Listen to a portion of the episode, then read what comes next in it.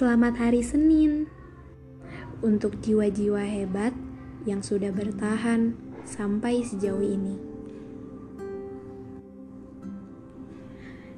Semoga diberi kesehatan di tengah-tengah wabah yang menggencarkan dunia.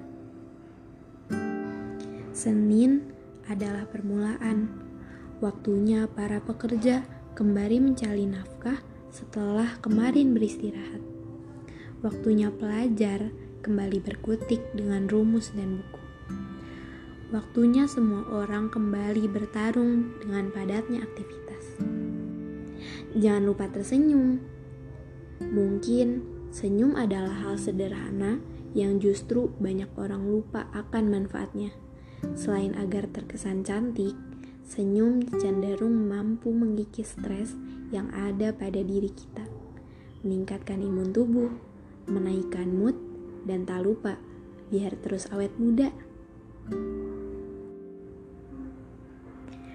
Semangat menjalani hari, tebarkan kebaikan, sebarkan manfaat, dan terus ingat, kalian hebat.